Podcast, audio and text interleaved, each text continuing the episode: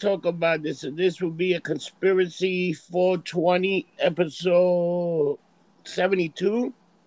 And this is the roots of the Son of Sam. And we're talking a little bit more about the Son of Sam. We had a special guest on the Rocker Mike and Rob Presents on show, Manny Grossman. And um, he opened some kind of Pandora's box. And um, Mike got some information from um, from a president getting blackmail to a cult to all kind of crazy phenomenon. And um, pretty much we're just trying to figure out what the hell's going on. So, Mike, what you got for me today? Uh, hi, Rob. How you doing? All right. Um, yeah, I, this this whole thing has been uh, a fascinating bunch of couple of weeks. I mean, it started with uh, our buddy George Figueroa, who I got to Mhm. give credit for kind of beginning to open this Pandora's box for us because he brought up about that Netflix series, The Sons of Sam. Which And was he- excellent if Yeah. nobody's seen it. It's a four part series. It's done very well on, on Netflix. A lot of people have seen it. And, you know, it's a topic I've always been interested in since since the time of The Son of Sam, since I was a kid. I was fascinated by that whole thing. And, uh, Mike, you were around that time, right? Like, yeah, yeah. Well, I mean, I was a kid, but I mean, I, I was what you know. so it's funny the, the the summer of '77, which I remember I was eight years old.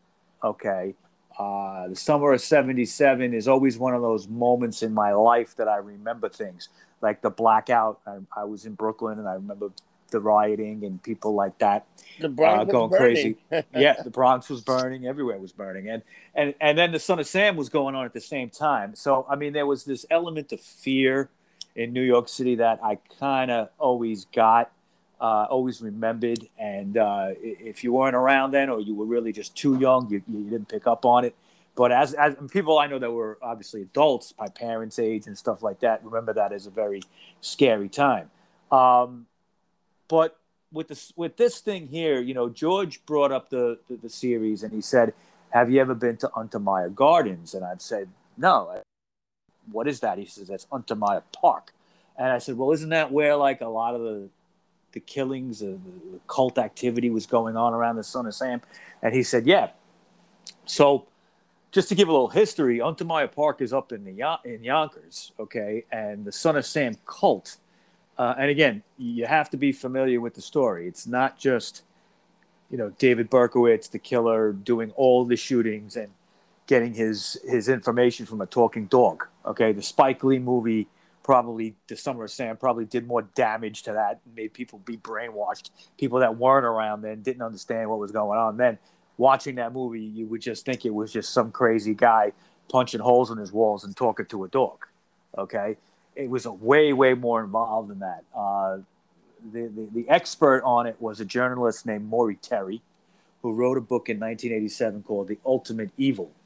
Uh, I read this book. fantastic book. Y- yes, yes, I read this book when it came out, uh, and I put it away. And I've always loved the story, but I never reread it until recently, and uh, blew me away. Really blew me away reading it a second time. And uh, he had a lot of. Uh, I mean, he studied the Son of Sam murders and the cult around it for ten years before he wrote that book, and he had interviews with David Berkowitz, even going into the early '90s uh, after the book was written.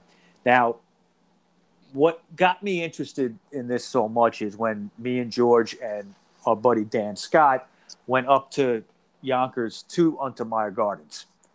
Uh, first of all, this is a it- it's a, a state that was bought by Samuel Untermyer, who was a very powerful, famous lawyer at the turn of the century, 20th century, in New York City. Uh, I'll go into him a lot in this show. Um, when we went up there, we Well, let me ask you, where does the last name come from? That's a He, weird he was last he, name. he, he was a German immigrant of Jewish descent. He was a Jewish immigrant from the uh, Bavarian southern Germany area, Untermyer. I don't I don't know what Was it his mother Jewish? Was his mother Jewish? Good question. I believe so. Because that's the way, pretty much, if you're Jewish, you got to be from your mother. I believe I believe it was. Uh, he was. Uh, she was. I should say. Um, Uh, her name was uh, Therese Lodeva. You know, it's a good question because Therese, Teresa is not really a German, uh, Jewish name. Yeah, that's what I was looking at. Yeah, yeah. You know what? That's a good. That's a good point. I will get back to you about that. I didn't pick up on that. Uh, his father's name was Isidore. Uh, but let me just give you a little background about the park for a minute when we were there. Um, it's a creepy place. Okay, it's based on kind of the Hanging Gardens of Babylon. Uh, a lot of Persian designs in there. There's big sculptures of of winged uh, lions and and uh, there's there's kind of like um, these almost like uh, It's bizarre shit up it- there. it's weird. There's Roman Yeah. pillars, actual Roman pillars that were brought from Italy, two thousand year old pillars. There's things that look like they could be altars and stuff like that. It's a creepy place, and the the, the cult picked up on what was ever happened, what, what what was creepy about this place, I guess, and they they basically did their rituals there. There was a place called a carriage house. Uh, there was something called the Devil's Cave. Um, the Devil's Cave is gone. It was demolished. That's where a lot of rituals were done. But the carriage house is still there, and you can still see some of the graffiti on it from that time. Most of it's been taken off, but you could still see it. There's also a, a pump house where uh, the old Croton aqueduct with the old Croton uh, aqueduct is the is the water supply, the old water supply to New York City. It's not used anymore, but these pump houses were access points to it. And on the old Croton Trail in, in Yonkers, you can go down into these pump houses back in the 70s and go down there and, and just hang out. And th- this is what they did. And, and it was uh, a lot of rituals and, and crazy blood sacrifices and stuff going on. Now, my question when I that, that was really bugging me when I was at that park and it bugged me afterwards is why this place? Why Untermyer Gardens? Who But Mike, when you look at that thing, that whole thing, that thing with the, the lines, the wing, it looks like a coliseum, like a place that you want to do a freaking sacrifice. Yes, I mean there's a temple there uh, with with a Medusa's head on Yeah. the ground in the middle of a bunch of tiles. A Medusa's head is painted in there. Also, if you look up Untermyer Gardens and you do see the, uh, I believe it's called the Temple of Love, if I remember right, that that that at the bo- bottom of what was called the Thousand Steps with the Roman columns coming up, two Roman columns. Supposedly, if you back in the 70s when this place was in disrepair, you could lift up those tiles and there was a place under there where you could go down and sit. There were two chair, two stone benches and something like an altar inside. Now, why would that be there? Okay, why was that constructed into the original design? This goes back to the early part of the 20th century. My my question was why Untermyer Gardens? What was it about this place that this cult decided to go in there? There's lots of parks in Yonkers. I mean, yes, it was deserted. Yes, it was places that you could be hidden a little bit. Not entirely, though, because St. John's Riverside Hospital is right there. And people that worked in the hospital used to see into the woods and would see torches and hear chanting. This is back in the 70s, uh, you know, and things going on. So it wasn't that they were totally into being hidden. Otherwise, they would have gone somewhere else or deeper into the woods there. Okay. So it had something to do with the park. Rob, Maury, Yeah. Terry, Maury Terry interviewed David Berkowitz. oh uh, yeah, many okay. times. Right. And he was in contact with him uh, through letters also, okay, over the years. Berkowitz told Maury Terry that uh, Samuel Untermyer was an occultist. He was in what was called the Golden Dawn, which Yeah. was which was a cult that existed in the late 1800s, early 1900s. Now, now the, the probably the most famous person of the occult in the last few hundred years is Aleister Crowley. And Yep. Aleister Crowley was a member of the Golden Dawn. And Aleister Crowley was living in New York during the height of Samuel Untermyer's power, okay, as a lawyer. Uh, and this was during the time of World War One. I'm going to get into all that now, okay? Um, little history about Samuel Untermyer. He was born either March 6th, March 7th, or June 6th, 1858. Nobody seems to know. He Yeah. died March 16th, 1940. He was born, interesting enough, in Lynchburg, Virginia, to a father of uh, named Isidor Untermyer and a mother named Therese Laudaber. Both were German Jews from Bavaria. That is what the the record says. Okay, now Therese is not exactly a German name, a Jewish name, but it's possible that her mother could have been Jewish and it could have been passed down, right? Yep. So his father, Isidore, was a lieutenant in the Confederate States Army. He fought for the South.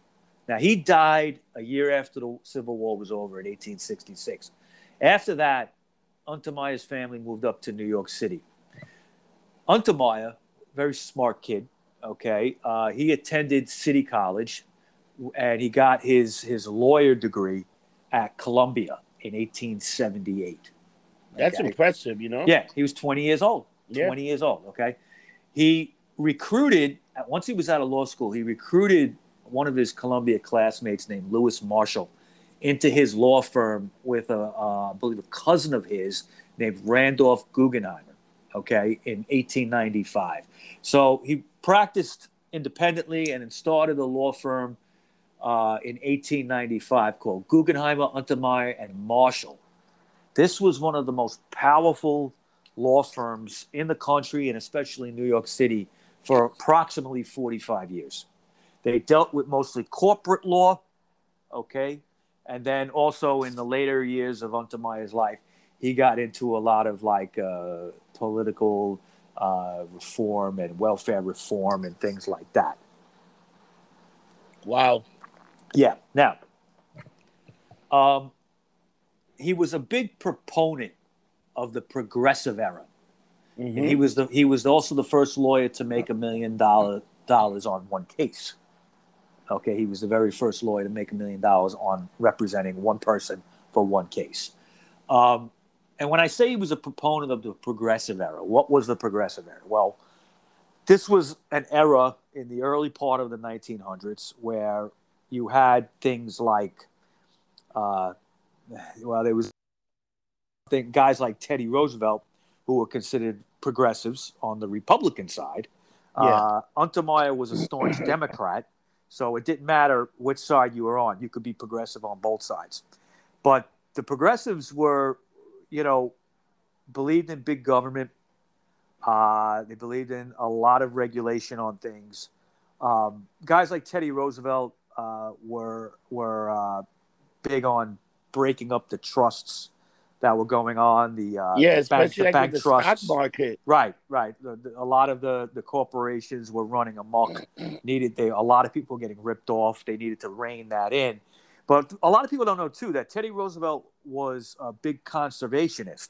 He was also a, uh, you know, he was into the environment and the the ecology, and he wanted to preserve parklands. He sta- he started the the uh, the National Park Service and all that stuff. Anyway, not to talk about him, but Untermyer politically was the opposite of a Teddy Roosevelt, but yeah. but he was still a progressive. Now, progressives, some of them, more radical ones, believed in eugenics, which was basically weeding out the, the, the bad people, which in this case were the black and brown people. Okay. Yeah. Uh, you know, through through you know weeding them out through uh, birth control. Okay. Um, people like Margaret Sanger, who started Planned Parenthood, was a big progressive person. Okay, big proponent of the eugenics. Uh, Margaret, uh, birth control back in the in the day in the twenties and the early part of the twentieth century uh, to people in in you know black neighborhoods, Hispanic people, uh, just to keep down those populations because she was a racist and believed that these people were inferior. Now, people like Hitler took this stuff to a, a, a farther degree. Oh, Okay. hell yeah.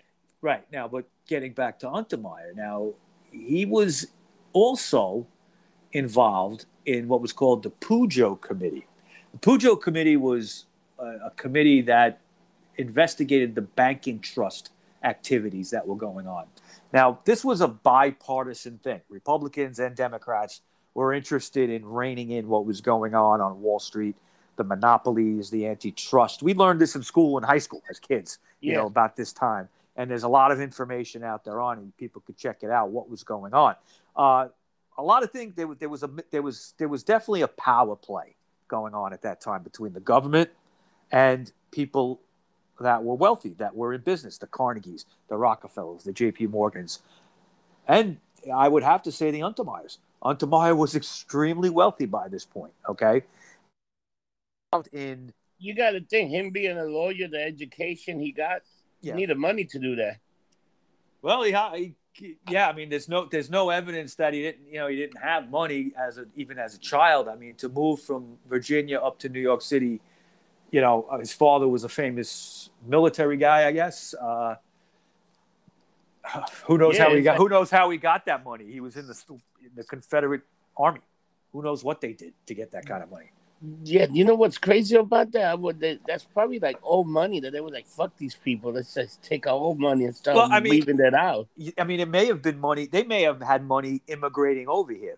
Okay. Yeah. what was happening in the in the in the mid part of the 1800s uh, that would that would have made uh, Untermyer's family immigrate from Germany over to the United States was was persecution. Okay, the, the you know there's always been anti-Semitism and problems in that part of the world. It didn't just start with Nazi Germany. Okay, uh, Eastern Europe and stuff, going back with the Russians in the early part of the 19th century, they were killing Jews.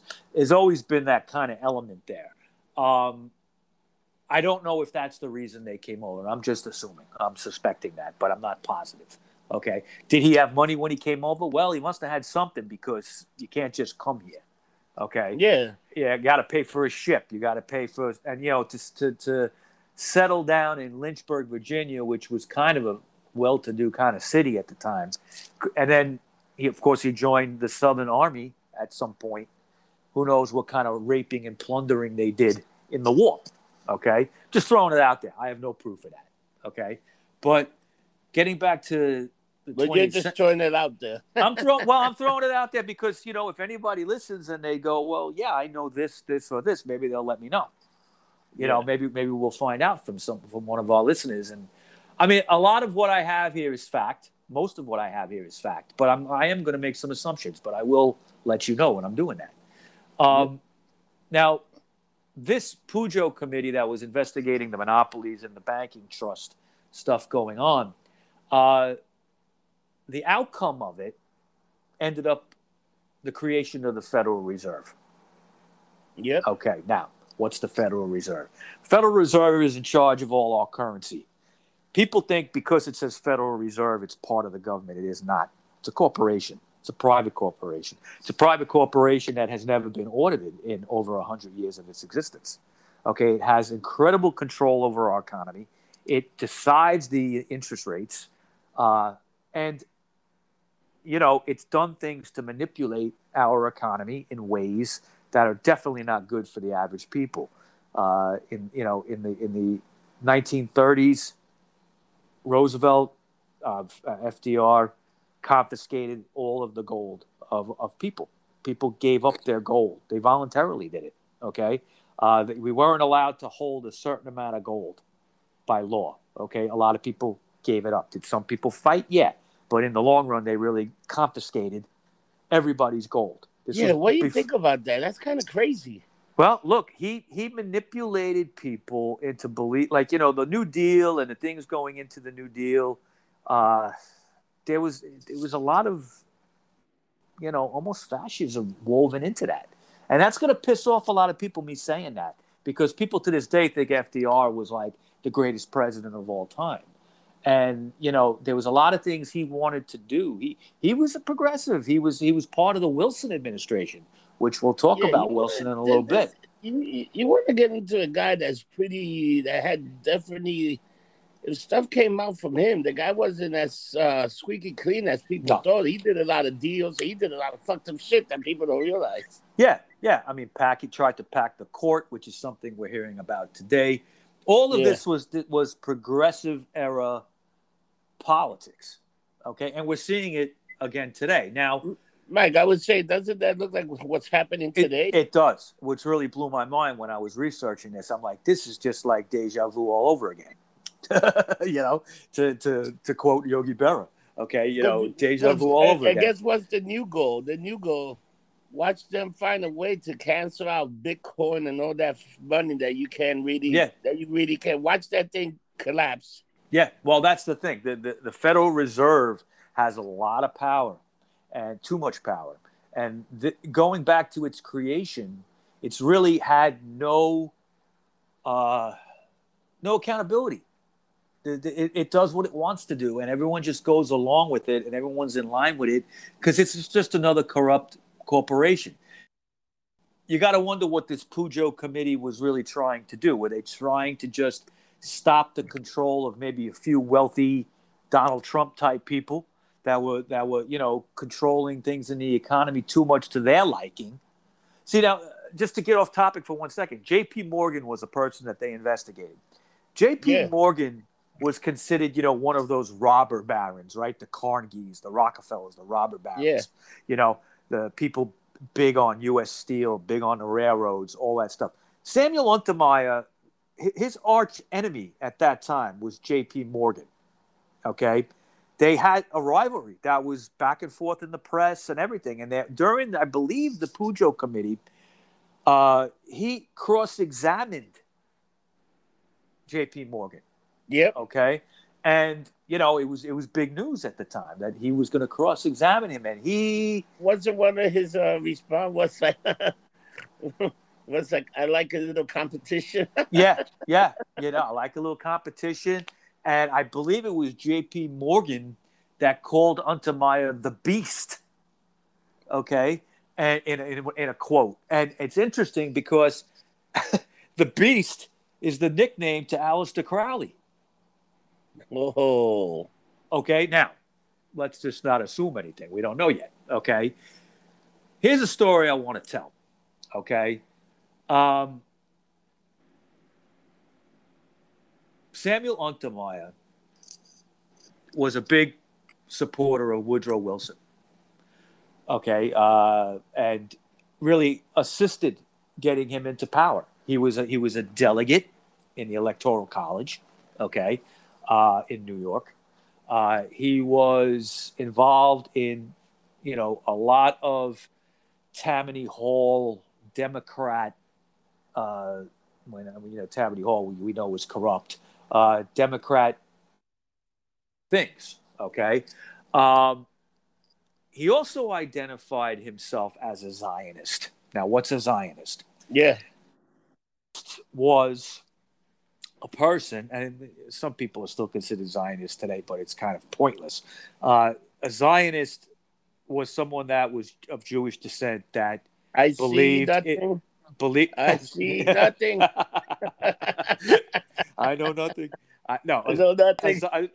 A Zionist was somebody that was interested in having a homeland for the Jewish people. This was before Israel was created. So Jews were scattered throughout Europe, throughout the United States, uh, other parts of the world, and they did not have homeland. A Zionist was a person back in those days that was for the creation of that. Okay, now what I'm going to give you now is some information about Untermyer. It's based on a man named Benjamin Freedman's book. Okay, uh, Benjamin Freedman wrote a book called Facts Are Facts. Uh, he was a Zionist. He was he was a comrade of of Untermyer. Okay, Mhm. uh, they knew each other. I don't know if they were friends, but they they knew each other. Part of the same movement, and for reasons unknown to me at this point, broke this movement. Actually, became a Christian and converted, and started to talk the Zionist movement uh, and gave speeches even going into the 1960s. Okay. Uh, his speeches would actually be put on records. People could buy them and listen to them. Okay. And I'm not going to get into Yeah. the politics of Zionism. Go ahead. Have you ever seen um have you ever heard um there's pe- there's people that got records right DJs that they put his speech and then they put all this like techno music in the background. It sounds pretty creepy, and it's that guy talking. Freedman, really? Yeah, I have not heard that. That's holy, holy. That's weird. it's fucking weird. It's fucking bizarre, dude. Oh, is that on YouTube? You got? fuck. Is that on YouTube? Yeah, look it up. It's I didn't- creepy as I, I did as find. fuck. Okay, I will check that out. But Fr- well, Freedman to me, you know, makes a lot of sense in what he says. Uh, I don't know a lot about the guy. I'm going to research him more. But I don't want to get into all the politics of Zionism because we'll get thrown off the air. Okay, but but I will say that that Untermyer was a Zionist. Now, right after Woodrow Wilson got into power and he was a new new resident of the of the White House, uh, he invited Samuel Untermyer over to dinner, and Untermyer said sure, and he comes over, and surprisingly enough, he to Wilson, okay, he starts to talk to him about a client he has who was a wife of a former Princeton professor that Woodrow Wilson was a colleague with back in his professor days at Princeton. Uh, of course, he went on to be governor of New Jersey and then president, but he started out as a professor. Yeah, A- and he had with him at this dinner four letters that the wife of this colleague uh, had that Woodrow Wilson had written her back when they were neighbors on the campus, okay, of Princeton. And apparently, these letters are quite incriminating because it kind of showed almost an affair or or possibly a desire to have an affair.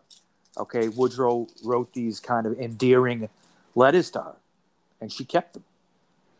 So, what happened to her was she ended up divorcing this professor that she was married to, remarried, and was living in the DC area.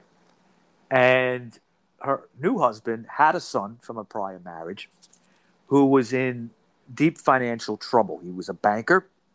Now, it's unclear exactly what the details are, but it looks like he owed the bank that he worked for, money. which to, which to me sounds like embezzlement, but I'm not Yeah. sure. Okay. $40,000. Mm-hmm. So this this woman felt that Woodrow Wilson might be the guy to help and pay off this debt.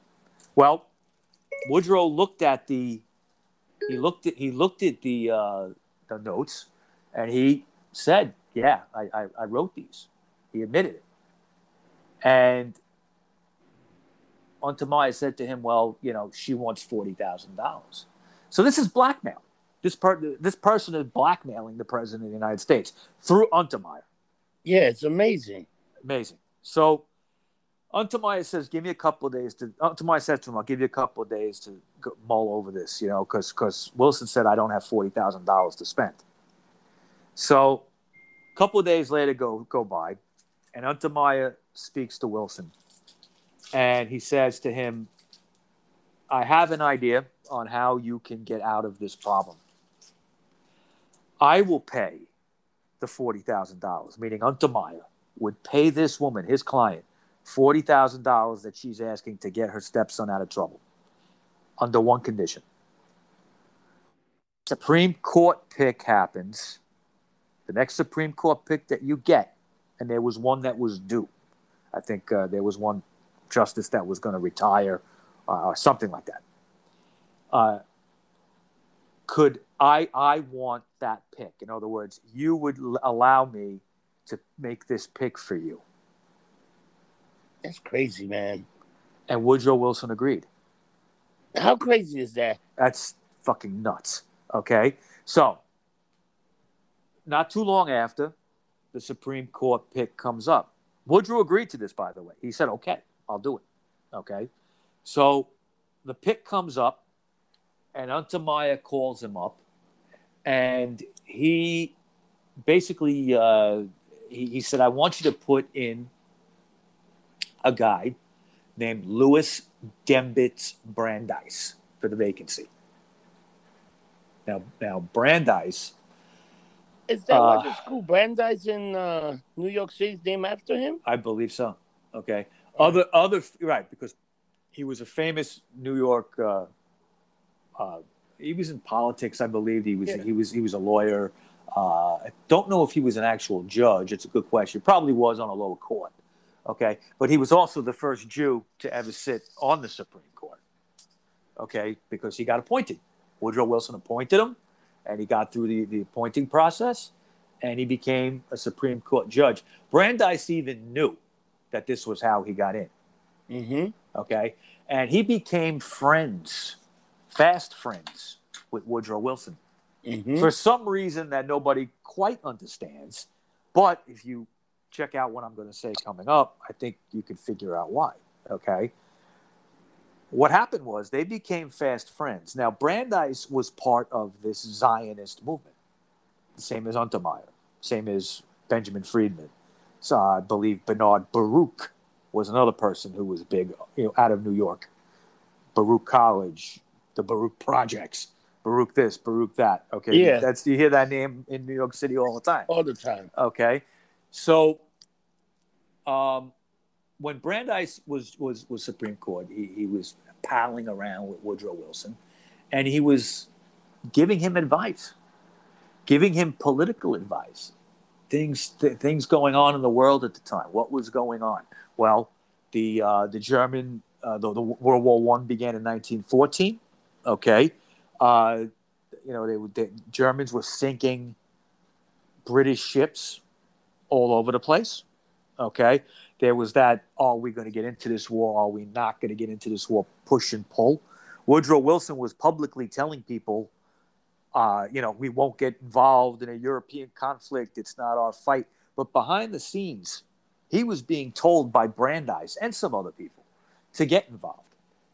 Okay.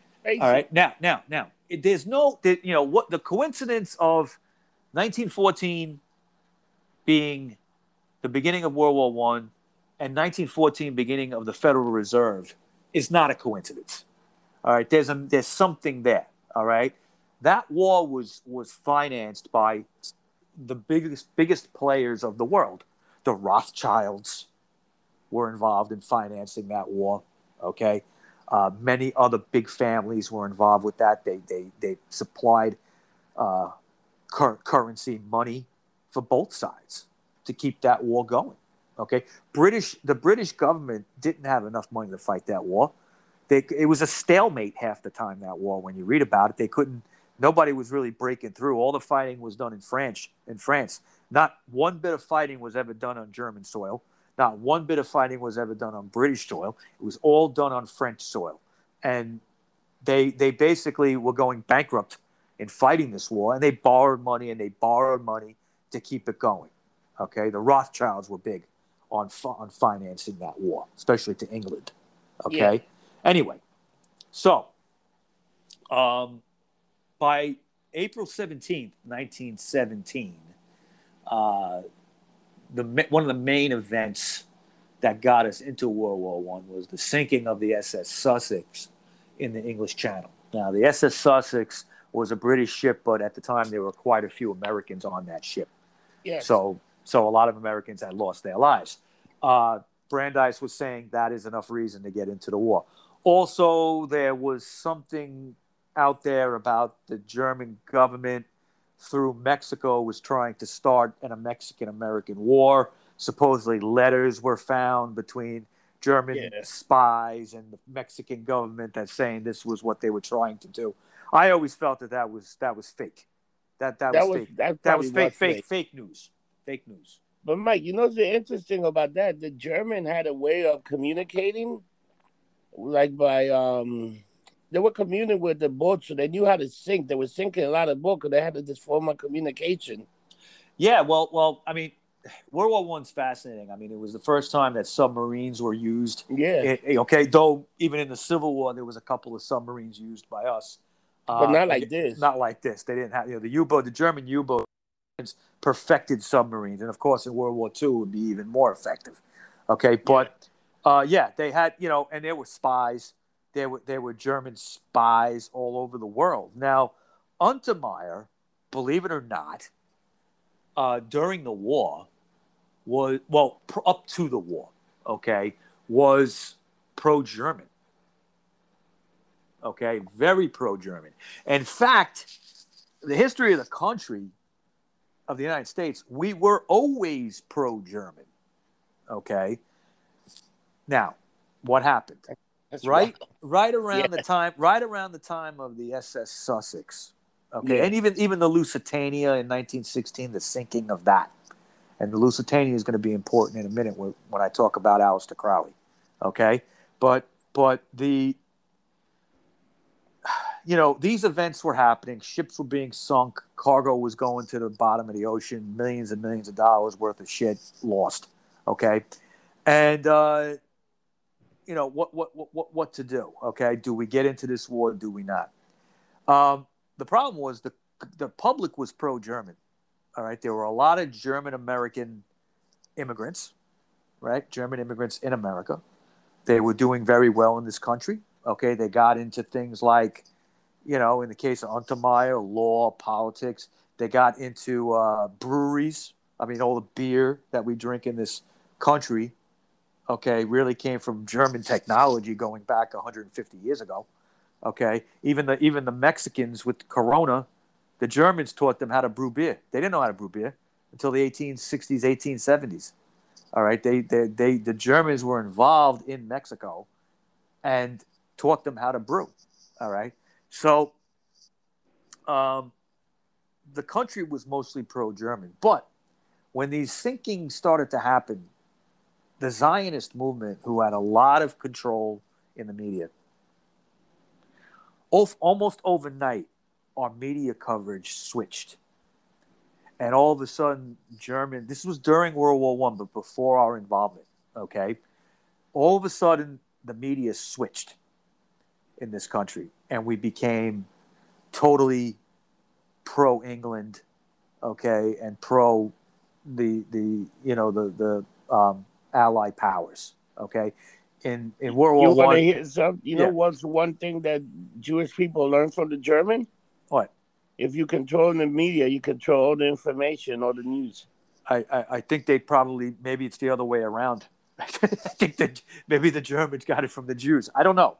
Okay, No, but the, remember Germany, all the propaganda that were putting out, they control everything. that was during the Second World War. yeah, the Second yeah, War. But, Yeah, but, but you're, but, telling, you're telling me you think the Germans learned it from the, you know, somebody well, told well, somebody. somebody figured something out. Okay, it might go back before that. Okay, I believe even even under Marxism, Karl Marx talked about controlling the media and controlling the people. So there's all there's all different reasons and why they got to do it. Brandeis was very big about Jewish life and, and businesses, and you know this shit. This Well- shit goes deep, man. It is very deep. But what I what I got to emphasize is how much the country in the media flipped and became anti-German. Anything German was was bad. They would depict German German soldiers killing babies, eating babies in, in newspaper cartoons. It's You could you couldn't call you couldn't call a Frankfurter a Frankfurter. You had to call it a hot dog. That's how you get the word hot dog. Okay, it Oh, has yeah. to it has to do with because during World War One, the Germans were considered evil in the media, and you had to change the name. Okay, Mike, Um, is that why there was so many like um Americans that were German sympathizer? Yeah, Because they will During they World to War deal One. with this. Dur- yeah, it's during crazy. World War One, yeah, there was look Woodrow Wilson, and we could do a whole show on this guy. Okay, he created the uh, the American Legion. Yeah, Now, we all know the American Legion today. The American Legion is a patriotic organization that supports veterans and, and, and, and people like that. And, you know, that's what they do. You have like American Legion halls and stuff like that. But how do they, they get got started? great price. They got great. They got great prices on booze. Yes, they do. They- yes, any American Legion party, you, you, it's usually an open bar. Okay. So, anyway, And Uh, they do, the Jack Daniels like twenty five cents. 25 cents a It's shot. ridiculous. Yeah, I, I, I know, I know. So, um, but the, the beginnings of the American Legion had nothing to do with what it became. It had to do with rooting out people that were against World War One. Okay, it had to do with ratting people out that were against World War One.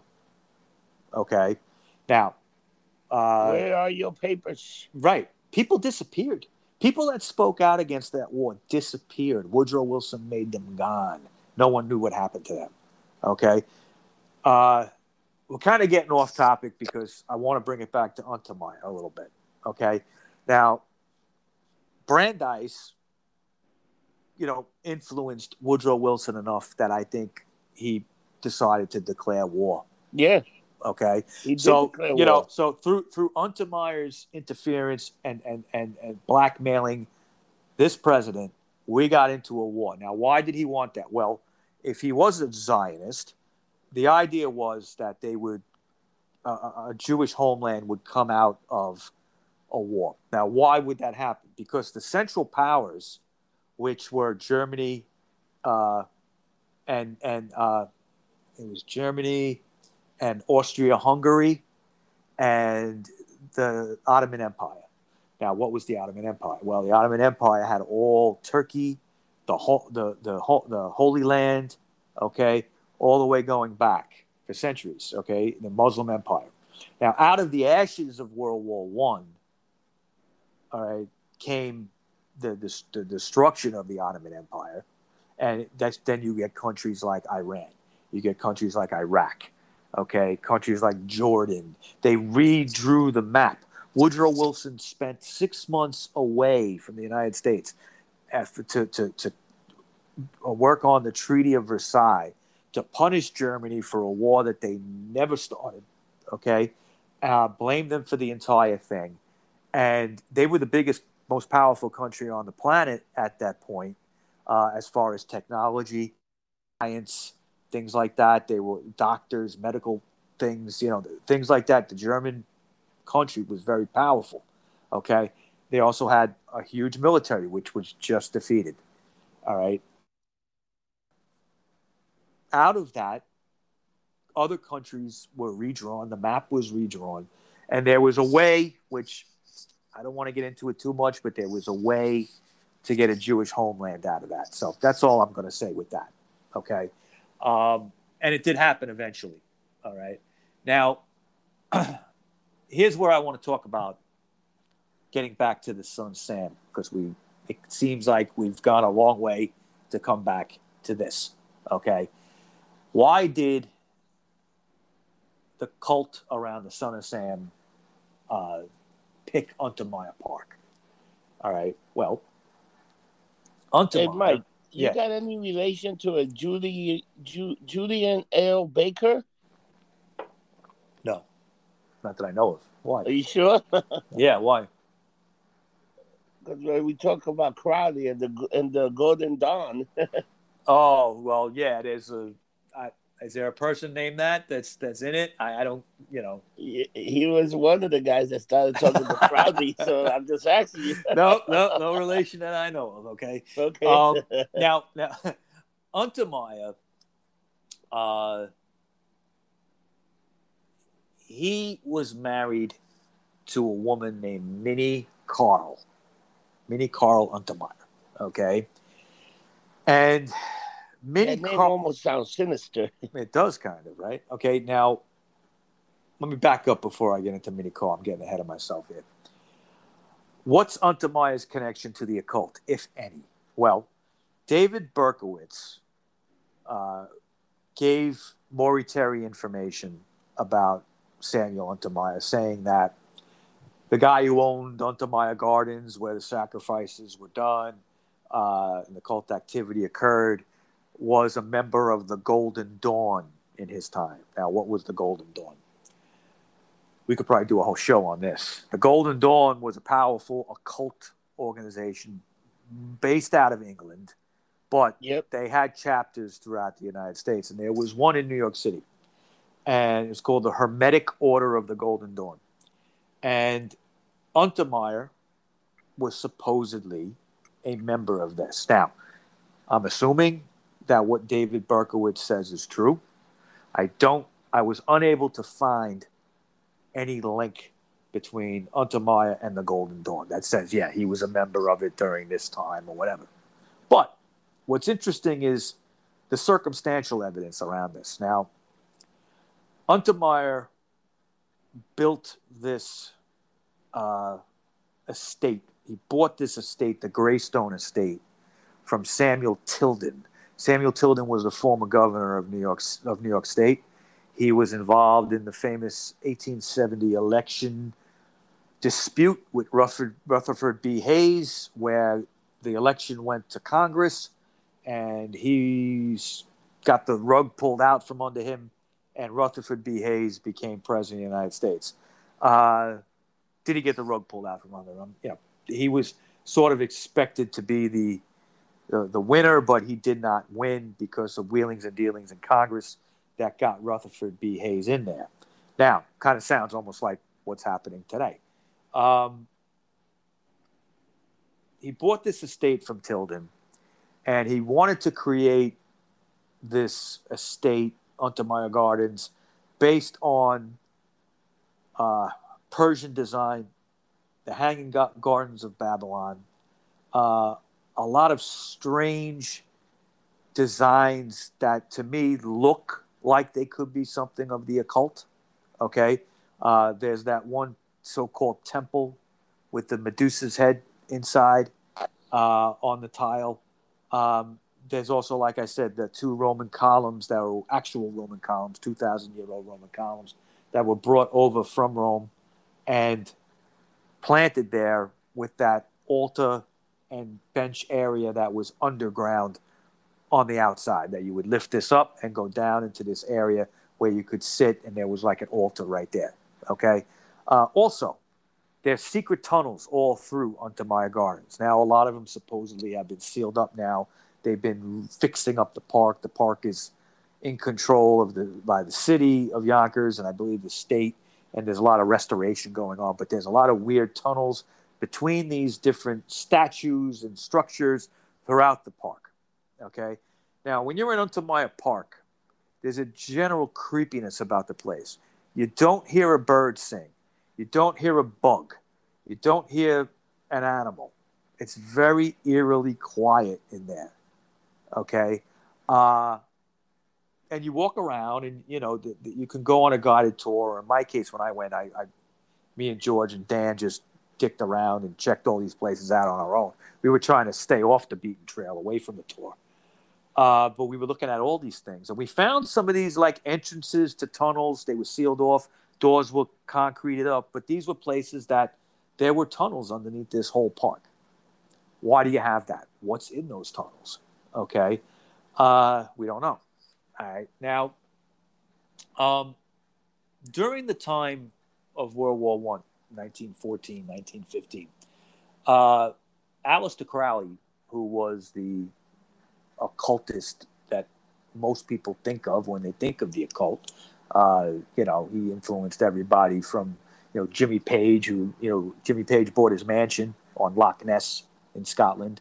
Uh, we could do a show about Aleister Crowley. It's, it's crazy, crazy, crazy stuff. Yeah, that's Um, crazy shit. Yeah. Now he came to New York, and he was a member of the Hermetic Order of the Golden Dawn. He would later leave that order and start the OTO, which was a order that uh, should I say he started it? Because I'm not certain, but he became a member of it. But even in the Golden Dawn and in the OTO, he was always kind of a, a rebel, a renegade. He didn't follow the rules. Um, in fact, when he was in the OTO later on, he was sort of kicked out for a while because he was talking too much and exposing how sex could bring magical powers. Now, Aleister Crowley was a bisexual. Uh, he also had sex with prostitutes constantly.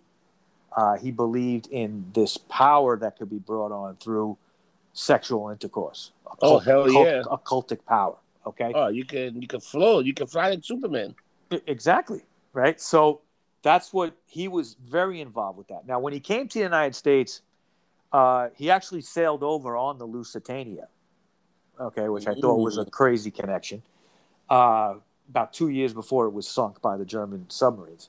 That's pretty He, sad. he, he settled in. He settled. He settled in a uh, an area around West 36th Street. Okay, what he began to do was sell or try to sell to people his published works. He had books, he had books of poetry, he had books of the occult, things that he wrote, and he was selling them. Now, you would think that's kind of strange. Well, not really, because at that time, people were very interested in the occult. Average people, okay, Yeah. it was especially the elites, especially the elites of New York City, okay, the elites of probably Washington D.C., okay, the elites of the world, okay, the powerful people. Many of them Right. were into That the occult. the, that goes all the way back to the Bones uh, and Bone and Skull, the Masons, all these people that supposedly they're, they're like cults, but even even uh, even to uh, Bohemian Grove, these uh, Bohemian Grove, all Grove, yeah. things- all this stuff is connected. The, the elites Yeah. have its own. It's like members only. Yeah. You got to Yeah. have a Well, why- why do of they- why do they get it- why do they get- Why do they get into the cult? An occult because of because of power. They want to keep their power. They want to gain more power, more control. And Okay, they and also want to have something over other rich people so they don't Yep. fuck each other. Right. And a lot of it had to do with having this power based on sex. Okay. Yes. Now that's when you start getting into things like pedophilia. Okay. You start getting into, you know, these, you know, sex with children, sex with same sex, all kinds of things to create this power and magic. Okay. Yep. To advance your your stance in society. Okay it's insane. It's How insane. sex- Now, now, now, now, Insane sex, power, and money. Come on. yeah. Now, what, Those are what, the three most craziest Yeah. shit ever, and and everything, and that and that's the way the world's controlled, man. Like, you know what? It's like, dude, the, the guy with the most money has a beautiful wife. You know, you don't see too many rich guy with ugly wife. No, no. Now, now, interestingly, is when he, Aleister Crowley, got to New York, he connected with a guy named John Quinn, who ended up buying a lot of his books and stuff. Okay, John Quinn was a very powerful lawyer in New York. Okay, he had actually at that point, uh, about two years earlier, gave up on law, practicing law, and he became a patron of the arts. Okay. Now, what's the patron of the arts? A patron of the arts is a person that, you know, promotes art. Uh, and art could be paintings, it could be manuscripts, books, it could be music. Okay. All different things that you might consider art. When you become a patron of the arts, you're usually a very wealthy person and you promote these things and you help these artists. Okay. Nothing wrong with that. Okay. But Quinn bought a lot of Aleister Crowley's work interestingly. Okay, now why would you do that? You're obviously promoting the occult. Okay, or you're interested in the occult itself. Now, Yeah. John John Quinn was was was when he was a lawyer, he was involved in Tammany Hall politics. Mm. All right. Now he gave it up because he his candidate for the 1912 election didn't get the Democratic nomination. Woodrow Wilson did. Okay. Now there were some other candidates. I'm not certain who Quinn was for on the D, on the on the Democrat side, but it wasn't Wilson. Okay. So he quit that and he gave up that and became a patron of the arts. He also got involved with Irish nationalist causes. Um, what he did was during World War One, he also worked for British intelligence. This guy John Quinn. Now, guess who else worked for British intelligence? Oh, Aleister Crowley. whoa. Aleister Crowley during World War One was a double agent. Okay, he infiltrated the pro-German people and organizations in New York and other parts of the United States, and reported back to British intelligence what was going on. Wow. Okay. Yes.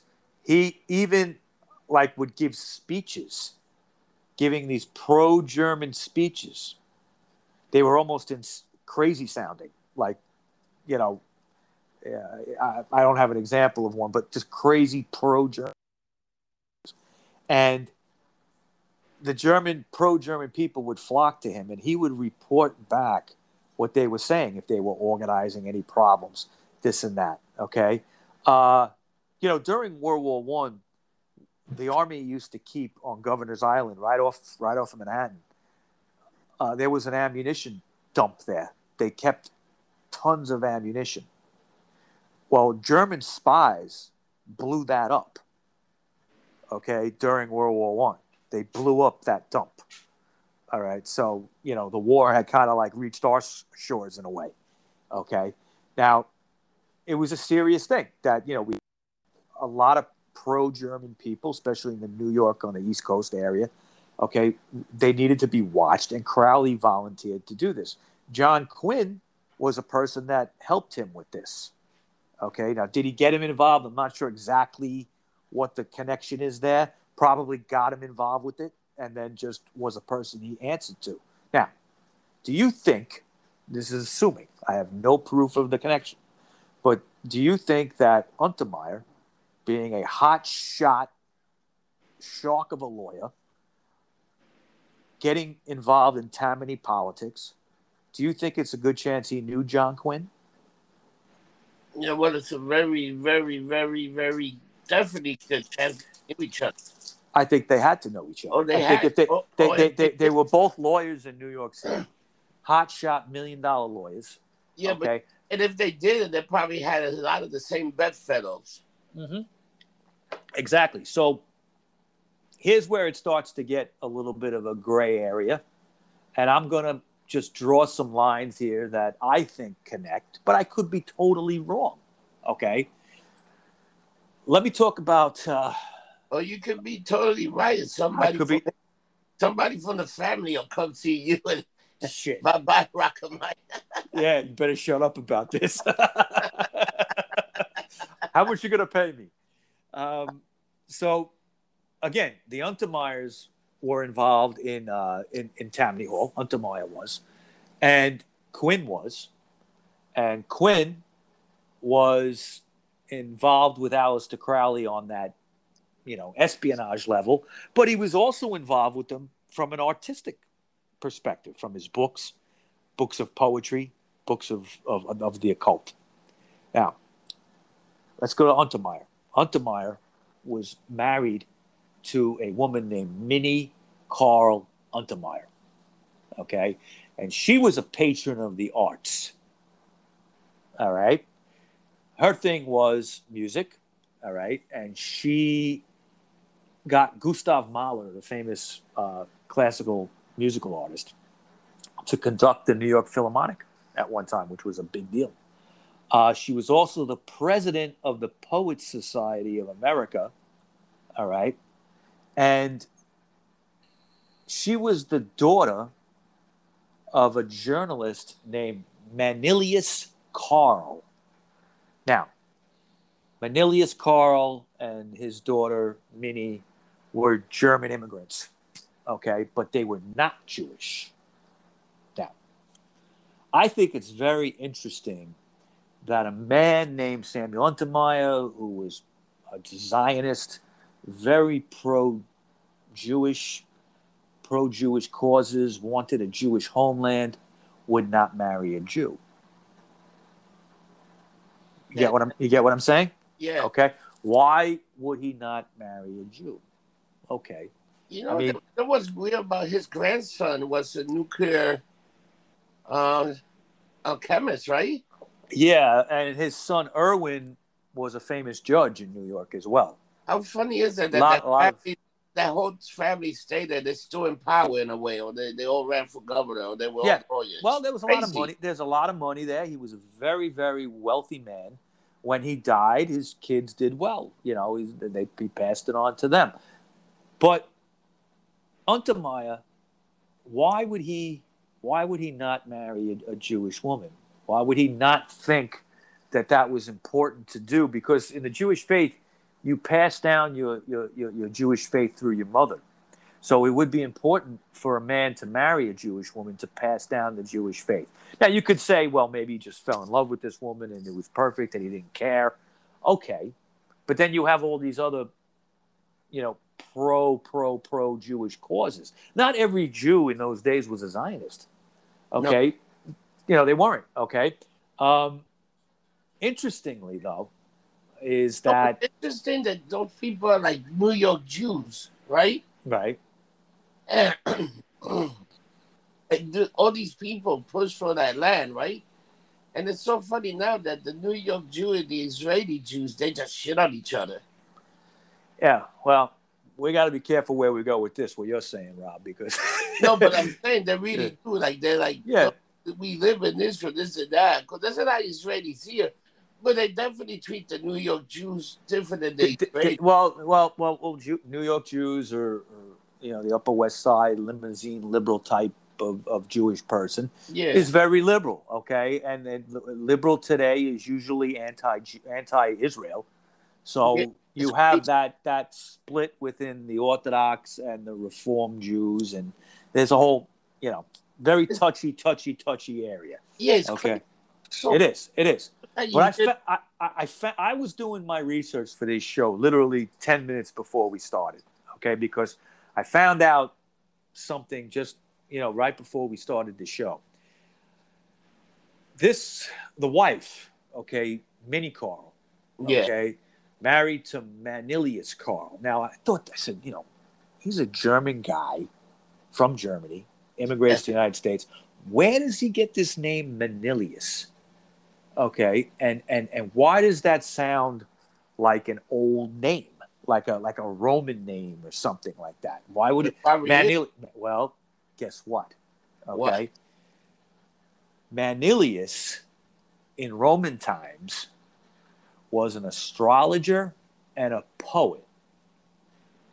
Okay, and he wrote a five-volume book of poetry called the Astronomica. And the Astronomica is the first thing, is the first li- literary book that links human affairs with the zodiac. So this guy is named after Manilius. Why, why, why would you, what kind of family is this? I wonder. Okay. Now, here's where I'm going to make some stretches here. Okay. And, and again, I'm just drawing lines. I don't have enough facts to say that this is true. But is it possible that Untermyer was married to a woman, Minnie Carl, that was into the occult? Now, Yeah. her, her patron of the arts title would have put her in touch with a lot of people in New York City at the time, possibly Aleister Crowley. Wow. Okay. She used to have parties and invite people to Untermyer Gardens that were writers and musicians and poets and people like that. Is it possible? Again, got no proof. Is it possible that Aleister Crowley was a guest maybe one day at Untermyer Gardens? Did he attend that place? David Berkowitz told Maury Terry that Untermyer rubbed elbows with Aleister Crowley. That's the quote. Rubbed elbows and was a member of the Hermetic Order of the Dawn, Golden Dawn. Wow. So, I'm, I'm, I'm, maybe it's a stretch, maybe it's not. Why would a guy who was supposedly so pro Jewish marry a non Jewish woman who possibly has an occult background or definitely may have been rubbing shoulders with people in the occult based on her patron of the arts? Okay, now, this man, Untermyer, blackmailed a president of the United States in order to put in a person in the Supreme Court of his liking and his choosing. Now, this person was very instrumental in getting us into World War One. Okay, which basically uh, changed the order. That war changed the, the the world order of the world, toppling Germany and Europe as the most powerful people in the world to the United States. The creation of the Federal Reserve in 1914 marks also the beginning of World War One. We get involved three years later after a series of events involving some American citizens, the sinking of the Lusitania, the sinking of the SS Sussex, and other events possibly at the Mexican border and other things. Did that get us into that war? See what I'm talking about? Yeah, See what I'm getting at? Okay. Now, Son of Sam cult. Why did they pick that location? Well, seems like there's occult symbols in the garden. And if Berkowitz knew that Untermyer was a member of the Golden Dawn, then there must have been people much older than him involved in this cult because he supposedly only got into the cult about a year before the murders, 1974 75. Okay? They, these, these murders in Yonkers and Untermyer Park, and Manny Grossman talks about this, but they were going on for decades, even going back to the 50s or maybe even the 20s, or maybe even during Untermyer's time. Why did he build an altar underneath that little temple with the Roman columns? It's wild, dude. What kind of sacrifices would you do on an altar? Okay, they've dug up bodies in Untermyer Park. Okay, over the decades, there's reports of that going back to the '60s. Okay, children have disappeared from Yonkers orphanages. The, the, the you know in in Maury Terry's book, yeah, they talk about possibly sacrificing children. We know dogs were sacrificed. They found German shepherds. That's all part of the Son of Sam story. All right. So I wanted today to, to you know to really drop this on everybody as the first episode of the Roots of Son of Sam. We're going to talk more about these things in coming episodes over the next maybe few weeks or months. Okay. Uh, Manny Grossman has doing, done a great show. Check out his YouTube channel under Manny Grossman. He's putting a lot of information out there. Uh, but I wanted to take this in a little bit of a different direction than what he's doing because I found it so fascinating that Untermyer Park has this creepy feel. It made me think, why this park? Who was Sam Untermyer? yeah. And when I started researching this, okay, it blew my mind. All right. Um, a lot of the stuff I found online, just searching Untermyer, and, and, and it just led me from one thing to another to another. The stuff about the the Woodrow Wilson being blackmailed is out of Benjamin Freedman's book. Okay. Um, where and he was, uh, uh, you know, in the Zionist movement and left the movement, broke away from it, uh, even converted to Christianity. But during that movement, he knew Untermyer. He knew what Untermyer to Woodrow Wilson. He wrote about it, uh, talked about Brandeis and and you know the involvement in in eventually trying to obtain uh, a Jewish homeland and all that. Now, you know, I, I just was blown away when I started doing all this. I'm like, this is like geopolitics. This is like world level shit. Okay. But on one level, it's world level stuff. And on another level, there's an occult thing going on here. Right. I mean, there, you know, there, there's It's def- definitely some connection here. It's definitely a lot of shit going on, man. Like, Yes. What h- high levels of shit going on here? These people, you know, that were into the occult at that time in the 20th century were the elites. They were the they were the politicians. They were the big lawyers. They were the big judges. People wanting power, all dabbled in the occult. Okay, uh, Aleister Crowley was there. He was nicknamed the Beast, Aleister Crowley. And at one point, J.P. Morgan called Untermyer the Beast. I thought Yes. that that was an interesting coincidence, if it is a coincidence.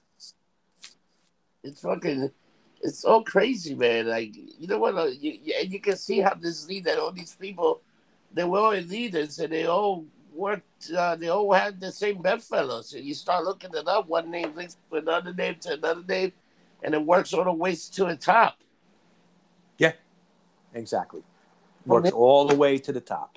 Because you once you blackmail the president, you try to put this guy, and guess what? That goes all the way to the top. Yeah. And it influenced world decisions. Okay. Out of the outcome of World War One. You know, World War One, like I said, was a stalemate until our involvement. Okay. And that kind of tipped the scales a little bit towards the Allied powers, and, and they were able to crush Germany back, push them back. Again, no, no, no, no, no part of the war was ever fought in Germany. No Allied troops ever went in. That was saved for World War II. Now, I'll just mention in passing as we wrap up the show, is that you know Untermyer went on into you know uh, an old age. He was supposed to retire, uh, and in the 1930s, but he never really did. He he he, he just loved being involved with these things. Uh, he was on almost a world stage, or definitely a national stage. Uh, he basically, you know, made a speech coming off a steamship from England uh, in the 1930s, saying that, you know, Hitler is is going to kill all the German people, and we need to have a boycott of Germany. And this speech was made at the docks when he got off the ship, and a boycott was begun. Okay, uh, the Zionist movement protested all over New York City, any places that were carrying German-made goods. Okay, uh, it was said that Woolworth had to dump uh, millions of dollars worth of dishes and, and crockery and pots and pans and stuff, which is something that Germany exported to the United States in those days. We would buy a lot of that. Budweiser. Budweiser. Well, maybe I don't, I don't know. I, I mean, the Weiser just called it Bud. yeah, right. The Brooklyn, you had the Schaefer Brewery at that time. You yeah. had the Rheingold Brewery at that time. The Schlitz Brewery was all in Brooklyn. You know, those people were affected by what was going on in this protest movement. Now, not going to get into the politics of it, but eh, you know, I think it's interesting that Untermyer actually had this much power at the time. Now, he would pass away in 1940, and he obviously didn't see us defeat Hitler, okay, which I'm sure he would have loved. And Hitler needed to be defeated. I'll just add that. But yeah. he's buried up in Woodlawn Cemetery in a very interesting looking uh, grave. It's yeah, a, it's like it's, a little kid with a woman or something. Is that the one? Uh, it's very tall. It has these like doors on it that open on all sides. Yeah, but he got some creepy statues. Yeah, he? it's just one of those real creepy, you know, old old world monuments to himself. You know, I I, I didn't look at it that closely, uh, but I maybe I'll go up there one day and I'll I'll look at it and check out what it is. Maybe there's something on the grave that gives it away you know, if there is any occult uh, belief. Man, there might be, you know, there might be some symbol, there might be something, uh, might do that. But uh, so that's all I got for you today, Mr. Rossi. Wow, man, you took us to a fascinating journey. And this is um anytime we do series like this, they always do very well. Like we did the uh the monster series did well, the the churches stuff did well. Yeah. And um I always, I always say one day I'm going to tell uh, I'm to tell my story of the Bible and how I how I how I navigate the Bible from the quotes to bribery to scandal to uh, blackmailing. Well, I mean, the Old Testament is full of a lot of people getting lumped up. It's all about when you think about it. All this stuff, all this stuff just keep recording. It's just different names, different people, different time, but it just keep everything keep getting recycled. Believe it or not. Yeah, yeah, well, his, history repeats itself, right? Yeah, and it keeps even though we know it, and we it try keeps happening. It keeps happening. That's because there's only so many combinations of evil, I guess. Yeah. So, Mike, this is another great show, man. You, Thanks. you hit out of the uh, ballpark, and um, we'll get back to you guys with another part of the the roots of the son of Sam. Real this, soon. This is um an ongoing series that will give you updates all the time. And uh, we'll continue doing this. And um, the more information we get, the more we're going to tell you. And uh, Mike done a lot of research, so um, he's doing a good work. He's doing a hell of a job uh, keeping us up with uh, new ways of thinking and seeing people from the past. Yeah, I mean, there's there's there's definitely a lot a lot of connections with this case. With, I mean, like I said, almost at a almost at a world stage level, almost. Yeah, it's that's bizarre. It's crazy. Yeah. You know what? You think of all that stuff that almost lead to the creation of the uh, United Nations. Yes. and and what's yeah i mean and what is that you know Yeah, there's think- there's, there's a lot of crazy history. that is. Yep. So, oh All my right. god, that that just blew my mind. yeah yeah so All right, so like we always do, don't get drunk, get lumped up get people up, and we'll see you next week. take care